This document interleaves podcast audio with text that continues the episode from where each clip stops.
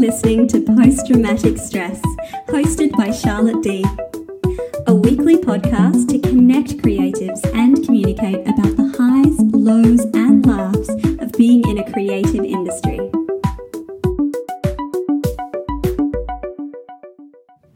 Hello and welcome to episode 7 of Post Dramatic Stress. Today I am joined by a co-host. How magical and wonderful for me, and hopefully for you, audience. It's someone you've known before. Her name is Isabella Jacqueline. We will refer to her most likely as Bella throughout the day, but hi Bella. Hello. Thank you for having me, everybody. We're going to have some fun. Yes, definitely. And we also are joined by other human beings who are our guests. And the first human being that we have as a guest today is called Jessica Brooke. And Jessica is not only an actor, but she is an amazing brain and works in a lab as a lab assistant as well. Hello. Hello. How are you going? Good. How are you? I am good. Thank you for being here.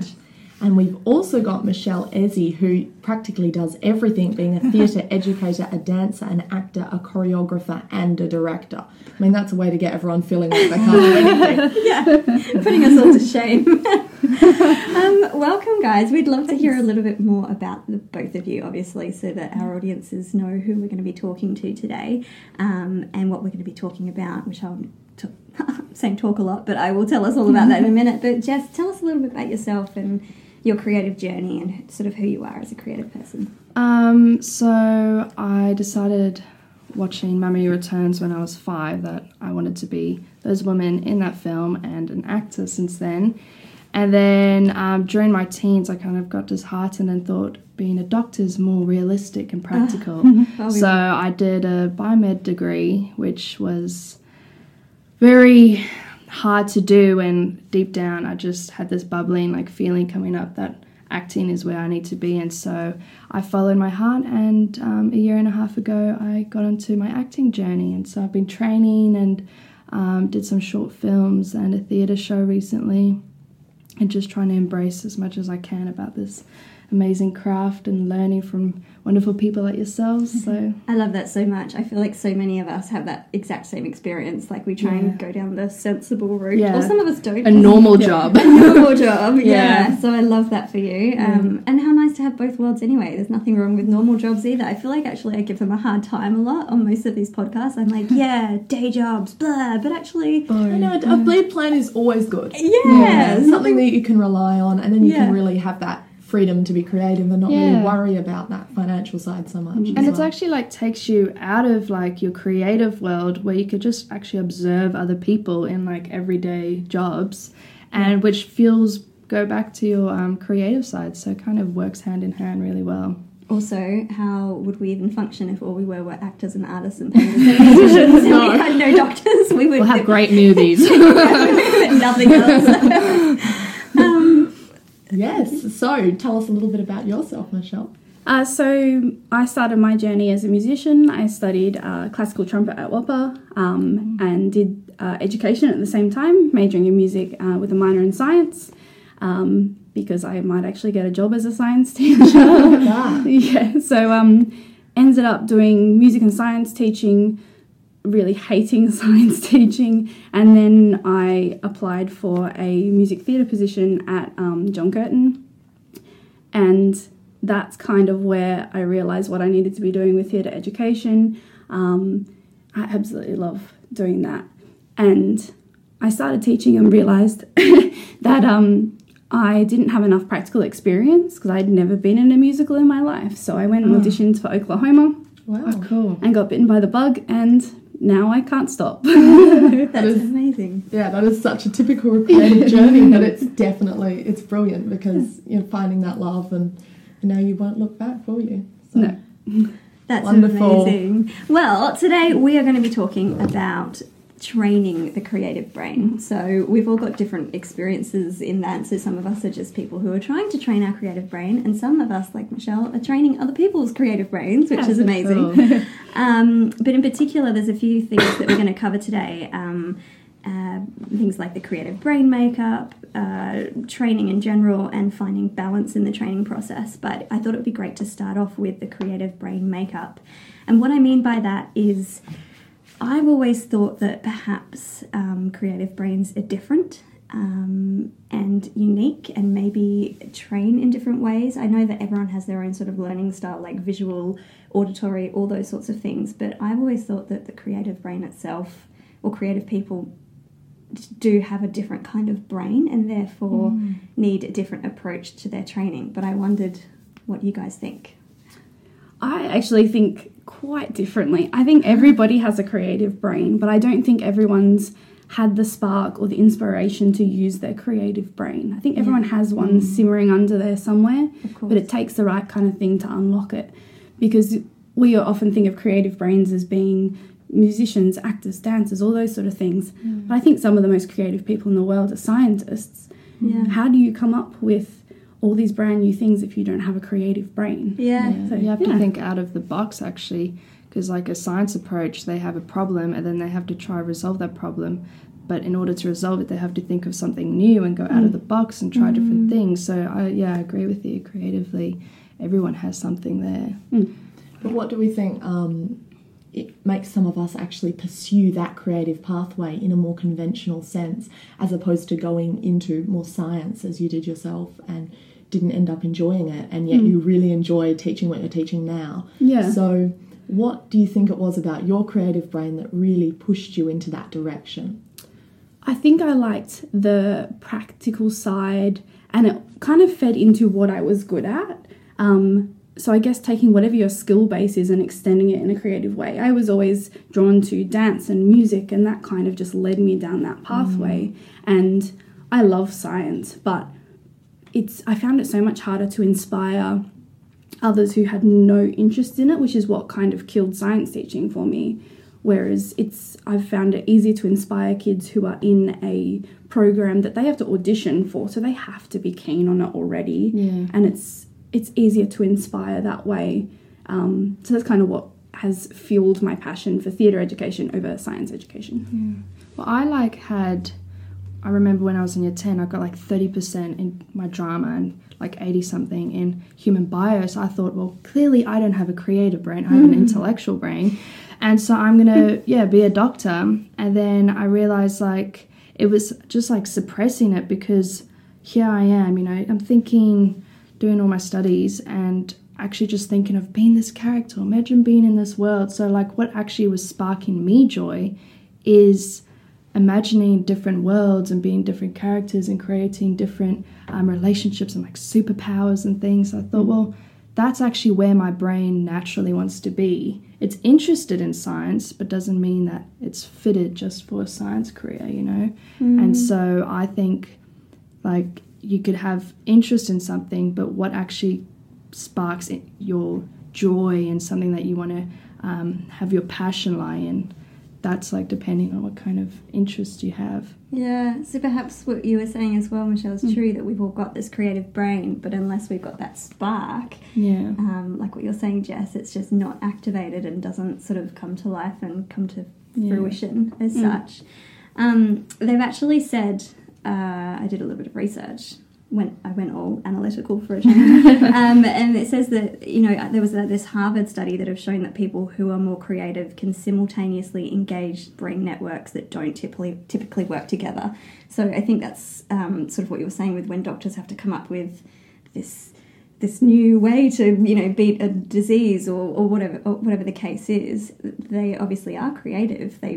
But it's the labelling of it. We tend in society to, like you were saying, only see creative brains as musicians or artists or painters, but perhaps you're right, they are the scientists, or they are the people who are using their analytical brains in these ways to bring it together.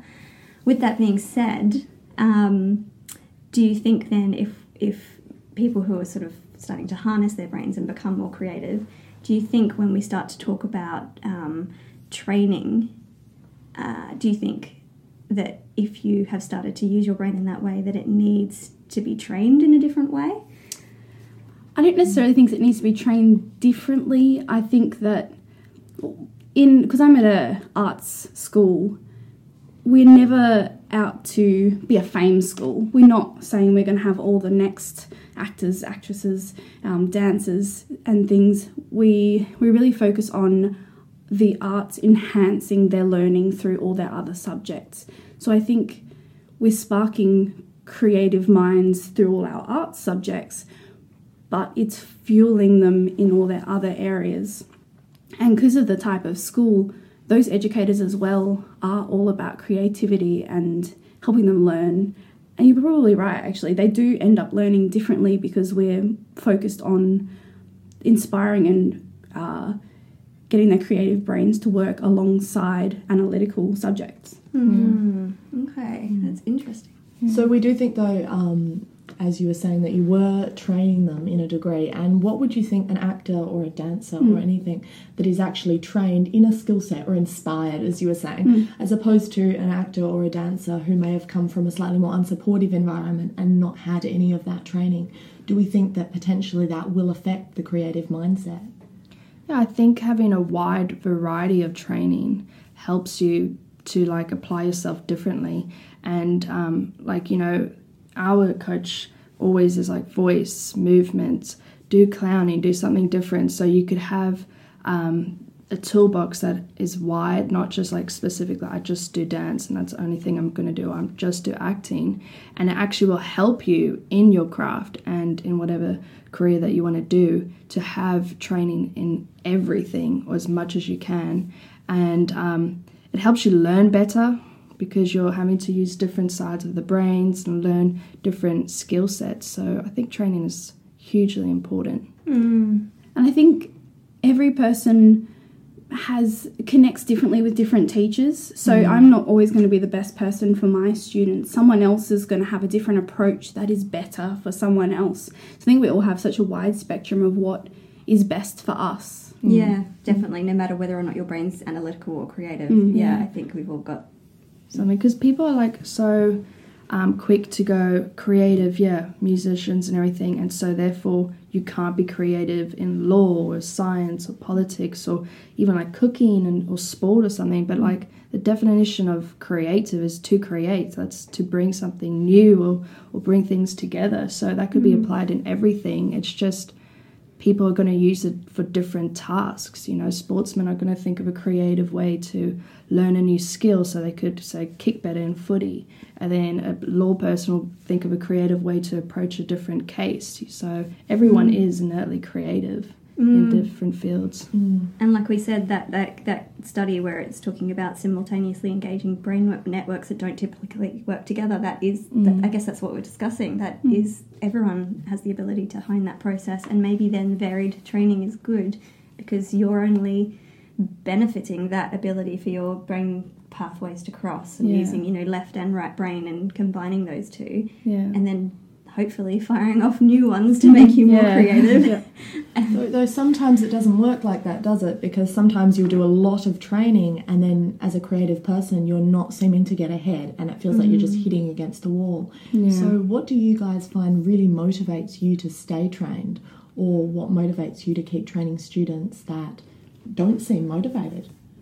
I guess on my personal journey it's been when I haven't had success, that's when I've been inspired to go and do something about it and go get more training. So when I'm struggling to get roles in musicals, I've gone and got vocal training and that sort of thing. But with the kids, it's often hard. Sometimes it's showing them something someone else has done that'll spark their interest, which then has that like domino effect of them going, okay, I need to work at this or put more effort into this. But it's, I think it's about finding something that interests them and gives them that motivation to pursue it. Yeah, because it's hard. Like I personally struggle, and I think a lot of people could relate, is, you know, when you're not seeing progress, or maybe you had a bad week in an acting class, then you take it like personally. You're like, maybe I shouldn't be doing this.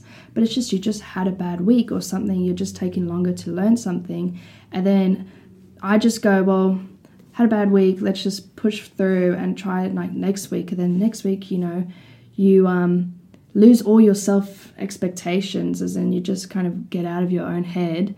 And you actually have a great acting class. And I like find my motivation lies in knowing that it's not going to happen exactly like in a week. You're not going to become go to a TV series or being a big theatre show or in a big movie and stuff, because it takes a lot of time, the marathon versus sprint viewpoint. And I go, when I see my progress, like I try to apply myself. You do a short film or you do a theatre show and you go, oh, this is what they say in class. Mm. And then you go, well, next time I do a class, if I've had a bad week, I'm going to remember that. One day I'm going to apply what I've just learned, even if I'm not getting it now.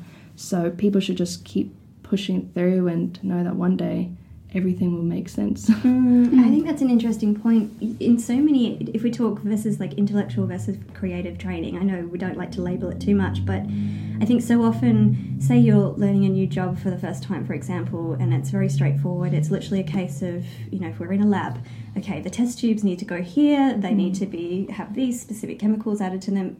You're being trained, but it's a different type of process. Whereas if you're a creative person, like for example, an actor, you have all this training and you're motivated and it's great, but I think the difference is that it's to show your training, you have to access this like vulnerable part of yourself and put it on display.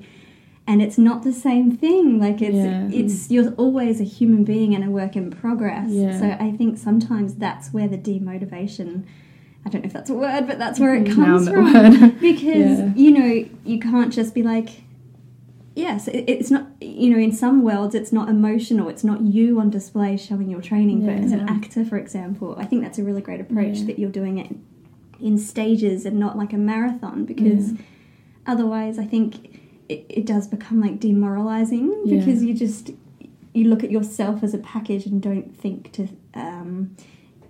think that it is a work in progress and it's slow and that's okay. Yeah. I think maybe the expectations are different in a creative industry with training. Because if you do a test, a maths test or whatever test, you have a result. Like you got however much out of however much. Mm. And that's like, you see your success based on that. But with acting, it's so subjective.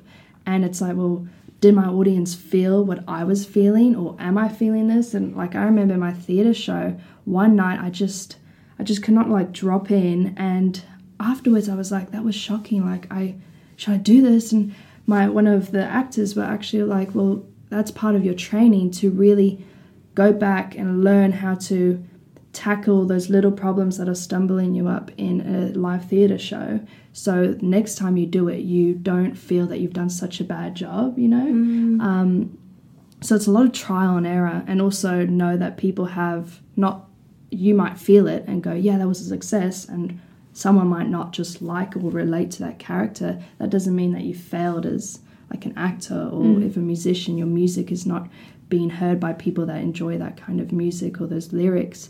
That doesn't mean that you failed. It's just everyone has their own subjective view. Mm-hmm. That's how you said when you were at school you got 30% in drama, but look at you now. I mean, you're actually acting. Yeah. And it was because obviously your theatre teachers had a completely different idea of what was good acting to, let's say, the people that are casting you. So I think everyone's going to have that different opinion, so it's important to realise that for every hater and unsupportive person, there's always going to be someone that's all for you and really loving what you do. Yeah. I think students put a lot of pressure on themselves as well. They think that one audition is everything, and if they don't get a starring role, it's the end of the world. They may not suit that show, they weren't right for that part, their vocal range didn't suit that character, and some of them just find that such a wall and can't get past that, not having a large role in something, and it takes some of them a fair while where they will go all the way through lower school not getting big roles, and they're basing their ability on that, but it's not that at all. And then I had a student say to me yesterday, Miss, I've never had a big role, and suddenly I'm Wednesday Addams, because this was there for you. You've worked, you've kept working, and this character suits you. You were ready for this. All those other times that you weren't achieving what you thought you should have been achieving, it was just that progress. Yeah. But kids don't tend to see it as the journey. They see it as a here now sort of thing, which is really hard to teach. And I don't think drama in high school was very reflective of what acting and the you know, industries like in the real world. We're trying to make it as much as we can. But yeah, you can, but it's like, because I suppose kids think this is like the dial. Like, if I do not make this theatre show, I'm not going to be an actor. And it's like, well, you just weren't suited to whatever characters were in that theatre show, you know? I think even adults feel that way. Yeah, oh, yes. I definitely had moments where I felt that way. Yeah. You know, you train and you train and you train and you train, and like you say, you know, even though you know and you've been told that that part just wasn't probably right for you, there's that's okay. Voice in the back of your head going, like, but it's me. It's me. The training wasn't enough. Yeah. I need to do more. Yeah. And talking about that, I think actors definitely fall into two brackets. Those who think that they don't need any more training and are fabulous, and that the roles should just be landing in their laps, and then there's the people who are just at every workshop, they're just like training junkies, I think. And those people can get so addicted to the training that will even bring more satisfaction than the actual gigs. It's like you never leave the training room. You just, you know, and I think it becomes like a safe space, and you're, you know, you're an actor because you're training. Yeah. But you're not, because you're not going out there and doing anything. So getting those knockbacks. Yeah. Exactly. That's a good point. If we're thinking about that, what do you think is a healthy balance in practice when it comes to attending training? I think you just always got to have that end point. So you do your training, but it's got to build to something, because what's the point of training if you can't test yourself? You're constantly in the classroom, and where is that end? Where can you really prove what you've learnt or not learnt, reflect and go back to the classroom? It's, you need that end. And I, I love training, so I would try to go to as many classes as I can, but one, it's expensive.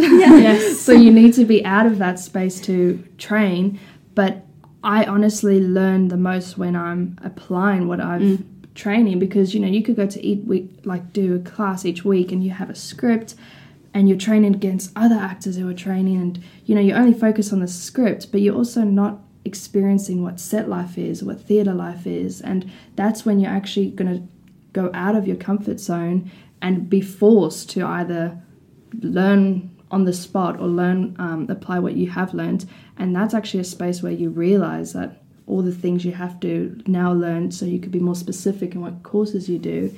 And I think if you're going to be comfortable just training, then, like, you know, that's you want to do that, but it's not going to actually move you forward, because you need the application of the training. You could only do that so much in an acting class. And they say that every actor is basically two actors, the actor that they are at home in their shower and then the actor they are in the audition room. Yeah. Do you think that perhaps there's three actors? There's the actor at home, the actor in the audition room, and then that actor in training. And if so, what is that actor? I get, like, really, I don't know, quite shy when I'm in some acting classes, and I get quite nervous being in front of the people, but then I'm like, at home, I'm singing in the shower, like, woo! And then, like, on set, when I'm comfortable with people, with the theatre career I had, I just come out of myself, and that's actually where I'm enabling myself to act better, because I'm losing any barriers that I've put up, which is something I'm constantly trying to work against in my acting classes. So I think I'm my own worst enemy in my acting classes, and it's really a kick. Like, I just want to kick that away. And then when you're, like, in an audition room, it's very intimate, and you have that, like, oh, if I don't get this, or if I stuff up, you know, you put so much pressure on yourself. And I think it's easier to say, yeah, just be the actor at home in everything that you do, but it's not as easy. So I like that, three different actors. What about, like, using that pressure? Because you're never going to be that really relaxed person that you are at home. So perhaps, Michelle, is there like a way as a teacher that you can, you know, teach people to use that pressure for an advantage as opposed to, you know, freezing up? Yeah, I guess it's the adrenaline of the audition room that kind of needs to be honed. It's that you're on edge, but using that complete high to deliver your best performance, because you're so much more in tune with your feelings. I think when you're in the audition room, the feeling is usually complete terror, but you can access everything else through that fear, I think. But what I always say to my kids is the more prepared you are, the more you can there's those extra bits you get rid of the, I need to remember my lines, my lyrics, those sort of things. If they're comfortable, you only have to worry about the stress and keeping that tame and using it in the audition room. I think preparation is key. Like, people try, and I definitely have tried to, like wing an audition, you know, not as prepared as you can be. And then sometimes you think you can never be as prepared. But it's really, when you are prepared for an audition, you could go there and you do have less stress because you go, I've done everything I could. And if it's, you know, I don't get the role, then I've done myself a justice by being prepared. So, and I like the whole being in tune with your feelings when you're under that pressure. Like, I went for a role for nervous, like, she was quite a nervous character, and thankfully I was so nervous in the audition. I was like, this worked great. I can use this. Yeah. But going on what you said with people who don't find that they don't need any training, then I don't think they should be in this industry at all, because, like, who are you, you know? And they're the ones that might actually buckle in an audition because they don't have any training to prepare them for those auditions, and they have a huge ego. So no one will want to work with them. I think that's the biggest issue. I think so too. I think talking about before, I wanted to touch on, you know, being prepared in an audition when you are stressed. I think a lot of that happens because of what you've prepared in your training, that your subconscious can then take over, so that when you're in a state of stress, there's this underlying autopilot of, I know how to do this because I've trained. I've been in the training workshops. I felt nervous before, so that when you're faced with an audition situation, at least, yes, you may be feeling nervous, but there are things that will just automatically switch on out of routine and out of habit.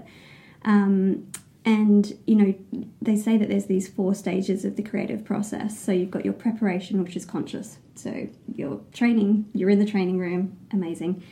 You've got your incubation period, which is subconscious, and I think that's when all your training is being applied, everything's happening behind the scenes. It's, you know, there's this, your brain's just sort of ticking away on what you've learned without you having to think about it. Then they've got this stage where it says there's this illumination moment, and that's the aha moment, and maybe that's what you're talking about, where you go out and you're actually in a play, and all of a sudden you're like, oh, that really worked, and I know why. I finally know why. And then you've got this other moment that's after that, which is like a verification moment, which is where they say you challenge that aha moment. And on one hand, you've got this like, aha, it worked, but then I think you can then take your training to the next stage and not only challenge why it worked, but how can you be better after that? I think. Lovely. So I think that training, obviously you don't want to be like the junkies we were talking about, just going all the time, but I don't think your training ever ends in any subject really, or anything. Even if you're a scientist, there's always something new to learn. And also I think you train within your limits that you know, but I think we don't always know our limits. And I think that's an interesting thing to come out of training, that actually who you thought you were, you could be capable of so much more than you ever knew. And I find, like, the more I learn, the more I feel I don't know enough, which is, like, motivating in itself to learn more, because, you know, you learn something and then suddenly you learn something new about something else, and it's like a branch to learn something new down that way. Especially, like, the behind the cameras, I find, like, lighting, sound, that's something I just want to learn, because that's going to help you as an actor. And I like your 4 stages, because you have that aha moment and then you go, well, that worked. Well, how can I do it again, and how can I do it better, you know? So challenge yourself there. I like that a lot. And then your limits are always changing without realising it. You know, you got to the stage that you always wanted to get to, but all of a sudden that's not good enough anymore, because now you know how to do that. You want to go further. Tick that off next. And that's, I think, what helps keep you inspired, because if you don't ever have end goals and you're just sort of flapping around in the same position, you're going to stay in that same position for a very long time until it stops being inspiring. Goals are important. I've tried to, like, sit down and write goals, and I haven't gotten it to, like, yet, but I will soon. But actually what made me realise that I have actually achieved goals, because I did it last year and I stumbled upon the piece of paper that I wrote, and I was like, I have achieved this, I have achieved that. But it's like subconscious. Like, when you write goals, it becomes subconscious and actually drives you through, like, all the actions you do that year, that you forget that you've written those goals until you look back at it and you're like, I achieved that. And, you know, that's a really, like, self-validating feeling. It's really nice. And maybe a good way to measure, because we were saying, you know, it can be quite difficult in a creative industry to measure yourself in the same sort of way as a, you know, intellectual environment. So perhaps that's a great way, if you've written these goals and they are just ticking away under the subconscious, every now and then you pull them out and you're like, that's, you know, I think that's a really great way to reflect, because I think if you don't, it is just this never-ending world of training and you can't see. I don't know, sometimes I think I've had the moments where I'm like, why am I bothering? Like, I just, you know, because you don't measure it in the right way, and therefore you can't see the... Other people around you probably can see you growing and changing and becoming a better performer, but you within yourself, if you've not got that measuring tool, you know, how do you... And going back to the balance of, like, training and then actually applying what you learnt in a show or whatever... you should have training goals, and you should have like career-orientated goals. You know, try do a workshop that you haven't gone in. That could be your goal, or try audition for 5 things this year, or try being a short film. And so you should have that balance, because that will make you actually a rounded person, and that'll be good. Okay, we're getting to the end of our talk. I can't believe it. We do have to start to wrap up. We always normally have a follow-up question, but obviously we are still quite new as Post Dramatic Stress, but I have my own follow-up question until we get some from the audience. And I wondered, for the two of you, and talking about training the creative brain, is there any experiences that you guys can share where you've just had amazing training, just sort of a real click for you, or a real switch, a real aha moment? And if so, can you share? I guess one of them for me was the NIDA workshop, which we at Charlotte actually did together, because I hadn't done any acting training at all. I kind of just had done a couple of shows, just kind of testing the waters at that point, and finding that space where I could be creative with other people, and finding, okay, I've got a lot to learn, but I can do this. That was kind of my moment of going, okay, I want to keep doing this, keep training, keep being better. But I think that was really important for me to kickstart my joy of acting. What was the workshop? They do a 5-day workshop with NIDA. They fly someone over and...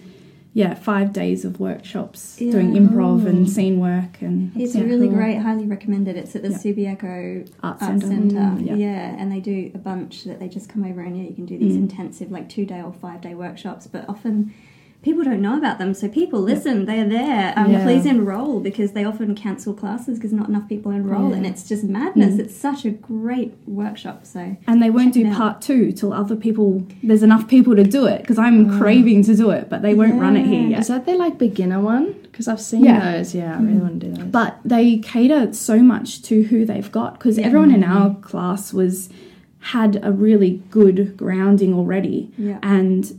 So they made it harder for us, which was great. There was no point we went, this is kind of boring because it's easy, because it was a beginner class, but it didn't feel like a beginner class. How about you? Same question. I really connected with my NASA courses that I did, Nicholson's Academy, and because we had a wonderful coach, Fern, and she really helped us seek the truth in our performance and in our character, and don't just settle for first layer understanding. You know, dig deep and always ask why, and that need to be truthful is something that just really resonated with me. And so I those are my aha moments. But even I think because she really pushes you to be not only the best person you can be and the best actor, but be the best learner. And so sometimes, when I'm that wasn't truthful, I'm bad at this, I'm going to quit. But, not I'm going to quit, but I'm sad. And, but then realize, it's hard because, everyone talks about follow your instincts, acting, it's not that hard, just follow your instincts. I'm that's really hard, because I've had instincts talk to me, and, you question them and then you do something else. And so it's not always simple and breezy as follow your instincts. But with the training I did at NASA, I've really found all the other projects that I've done, that's something that's really helped me connect to my characters that I've got and be proud of the work that I created. And I also did a NIDA residency, so that's something you can actually get on board, because that's great. Yeah, that's a lot of fun. 3 weeks. That's a whole nother podcast. Finding time to train. Next week. Well, guys, I am going to wrap us up. I don't want to, but I am, because we're reaching that 35-minute mark. But thank you so much. Before we lose you, what are your socials? Because our lovely listeners want to follow you. Yes, thank you so much. I run a Facebook page called Music and Theatre Education, which you should get onto. And I'm about to be in Sense and Sensibility in May, which is at Melville Theatre. Book your tickets. How much that? I have a friend who's in that. Oh, great. Actually, yeah. I'm Jessica T. Brooke on Instagram. And that's about it. That's more than enough. That's amazing and lovely. All of our socials will follow in the trailer next. So if you'd like to follow us or come on the show, please let us know.